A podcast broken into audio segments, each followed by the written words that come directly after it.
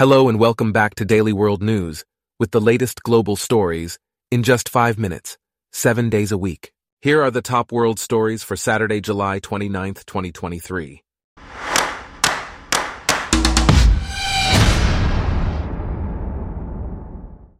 Today's episode is brought to you by Blogcast, your personalized audio feed, available on iPhone and Android.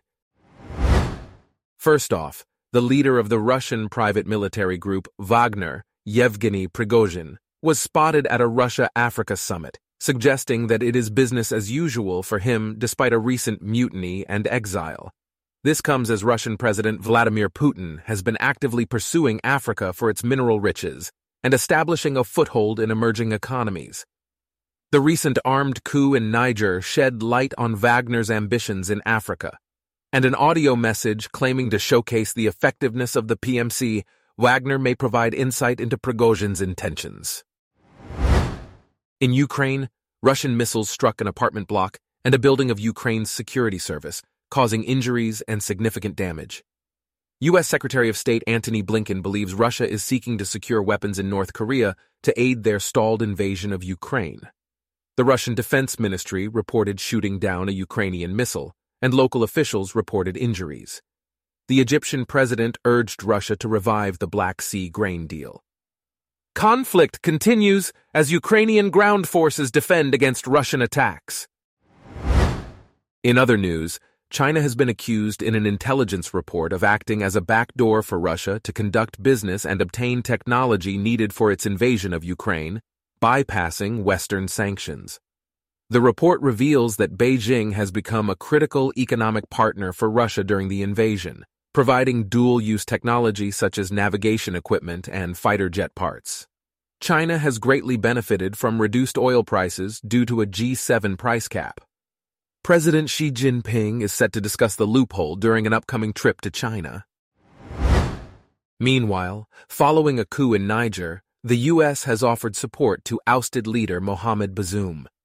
The UN Security Council condemned the unconstitutional attempt to change the government and called for the immediate release of Bazoum.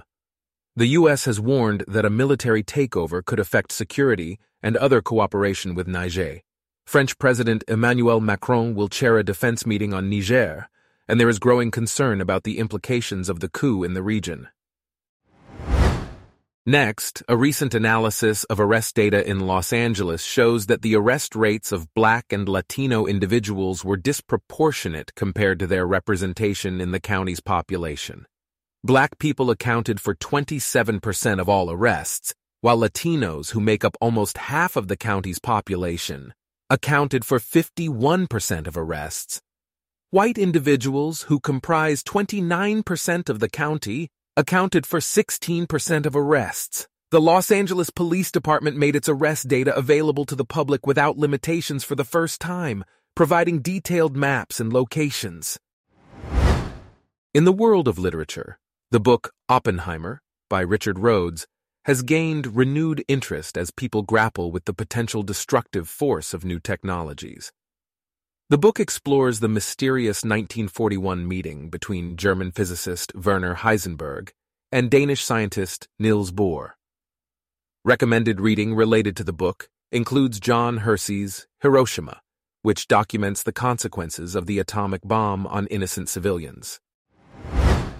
Meanwhile, Hong Kong's chief executive, John Lee, who faces U.S. sanctions, has been barred from visiting San Francisco during the upcoming Asia Pacific Economic Cooperation Summit. A group of lawmakers urged the U.S. State Department to ban Lee from the country. The U.S. Treasury Department stated that Lee had been involved in the coercing, arresting, detaining, or imprisoning of people who protested against the national security law in Hong Kong. China's embassy in Washington expressed strong opposition to the decision.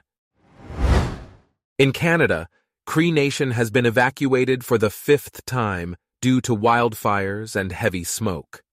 The dry forest conditions pose a significant risk of fire, and the area is experiencing high levels of stress and uncertainty. Global warming is likely to exacerbate these challenges in the future. Next, the remains of a German mountain climber who went missing nearly 40 years ago near the Matterhorn mountain have been discovered in melting ice. The climbers' remains were found by two hikers on the Theodule Glacier in southern Switzerland. This highlights the ongoing issue of glacial melting in the Alps, with experts linking the disappearance of at least 300 people in the region to these changes.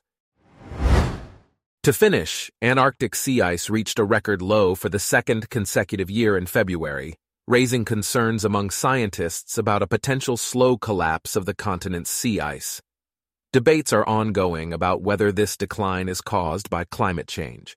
Similar sudden swings from high levels of sea ice to very low were observed in photographs from mid-1960s satellites, suggesting that there may be natural variability at play in addition to human-induced climate change. Our top world stories for today are brought to you by Blogcast, your personalized audio feed. Download the free Blogcast app on your iPhone or Android today. If you enjoyed this, please consider listening to our other podcasts, Daily Business News, Daily Tech News, Daily Science News, and Daily Lifestyle News. Thanks for listening. Blogcast.